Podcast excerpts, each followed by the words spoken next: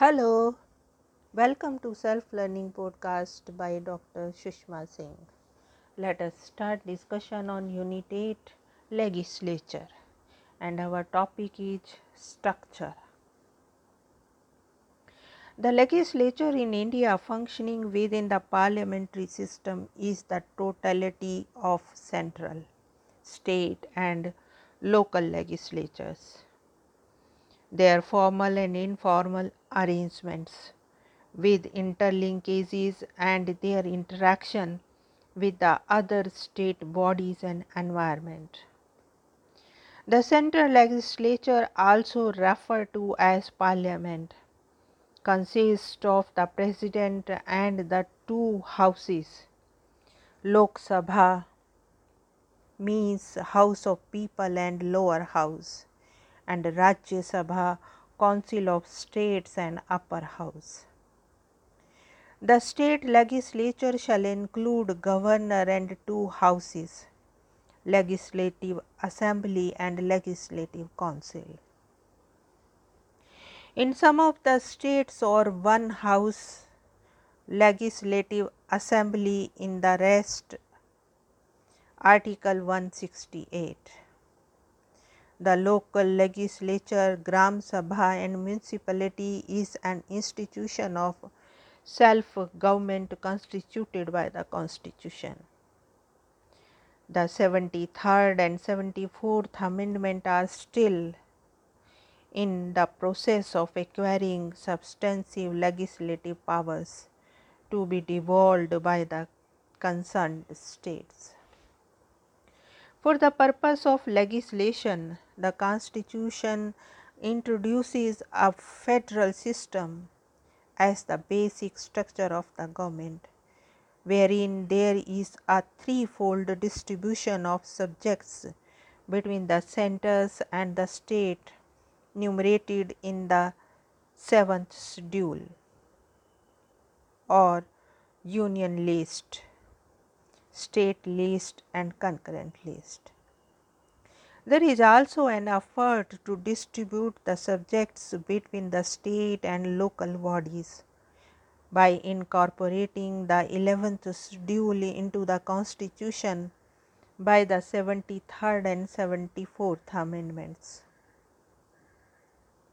Such distribution of subjects is essential to make legislature at all levels responsible and accountable by following the ambit of items in the list. However, ambit is defined in case of conflict by the judiciary time and again.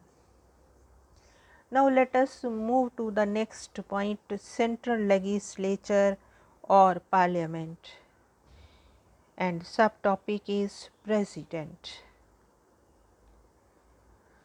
The President of India is an integral part of the Indian Parliament like the Crown of England and unlike the American President. However, the Indian President differs from the Crown of England in respect of his powers and status. For example, certain discretionary powers, for example, legislation and administering of oath. The Constitution vests the power of carrying on the business of government in the President, but the President exercises this power under the constitutional limitations. For example, Article 74 1 the executive powers shall be exercised by the President of India in accordance with the advice of his Council of Ministers. Or Article 53 1 demands that the President must exercise his powers according to the Constitution. The president represents the nation and is a symbol of unity and it is in this sense that he is head of the state. However, the post of president has raised a few questions. such as what exactly is a president supposed to do? How can we exercise the powers formally or informally vested in him by the Constitution? Is the president something more than the first citizen or the rubber stamp? As Khera says that he can certainly have a mind of his own, free of all political trammels and without any urge or ambition to take an active hand in governmental decision making or towards changing the provisions of the existing constitution relating to his position and powers.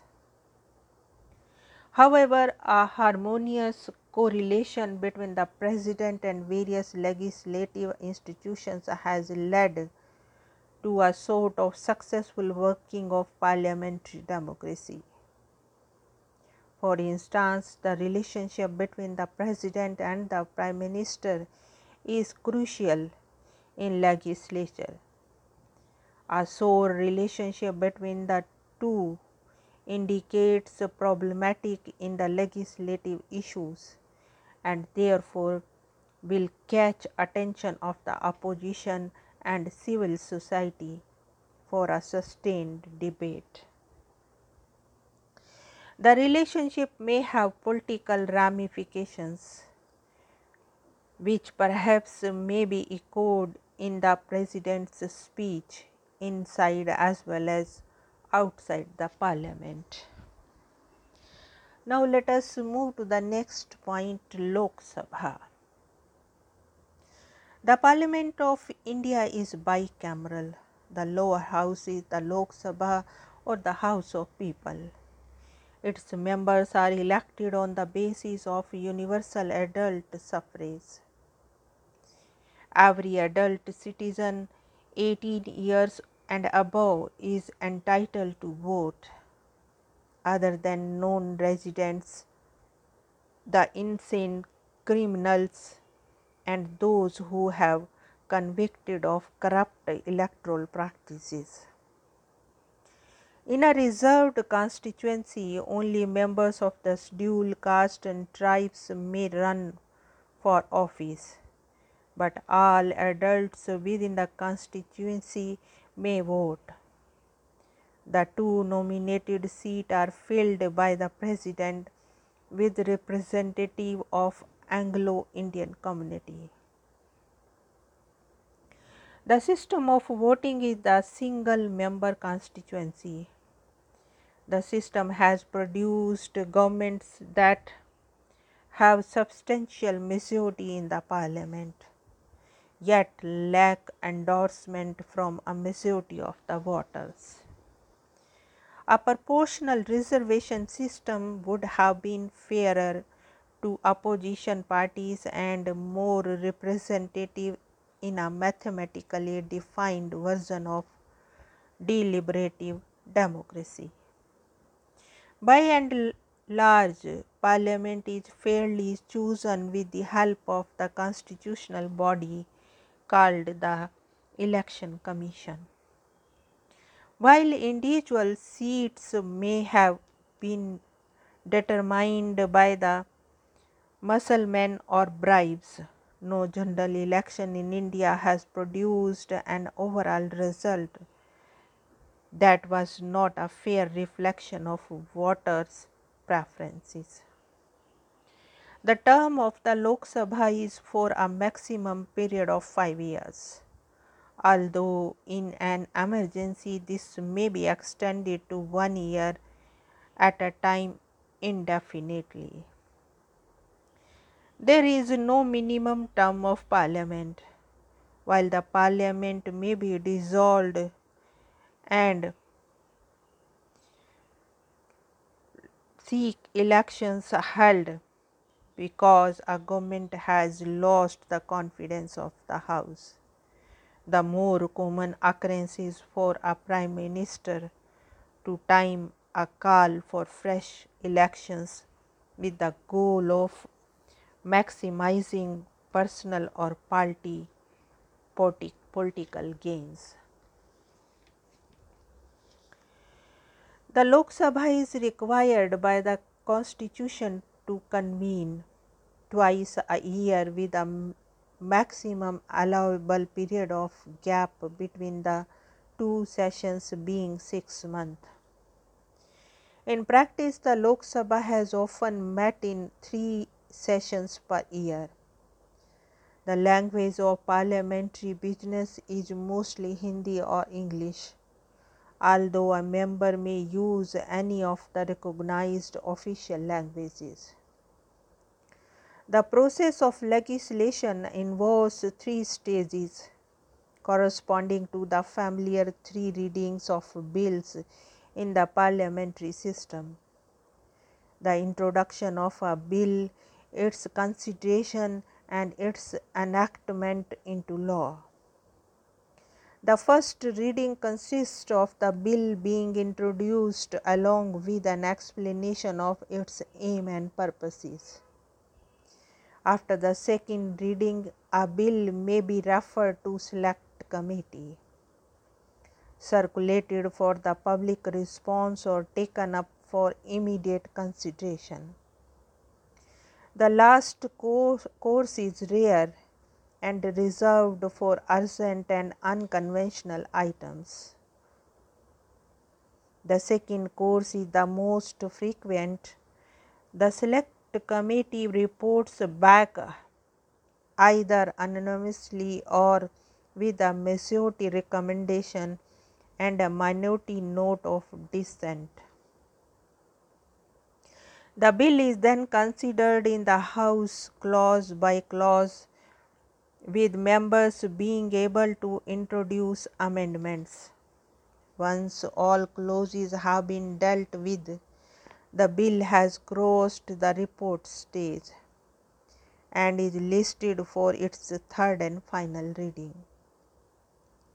which is tidying up amendments and then the bill is put to vote.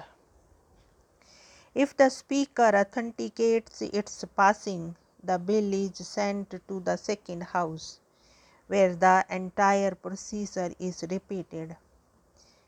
When both houses of parliament have passed an identical version of a bill, it is presented by the president for formal assent and becomes law on receiving his assent. The sessional and daily business of the government is decided by the cabinet and its parliamentary affair committee under the chairmanship of the chief whip. Each session of the Lok Sabha is opened with a presidential address. The quorum for the Lok Sabha to be able to meet is one tenth of its membership. The Lok Sabha is of course fundamentally akin to other legislative assemblies in parliamentary regimes. Its context can, however, be quite different, reflecting its own unique socio political environment. The conduct of the House is in the hands of the Speaker who recognizes members, keeps order, and does other things which are required of presiding officers. The Speaker may not vote on an issue before the Lok Sabha, but can exercise a casting vote in the event of a tie on any motion.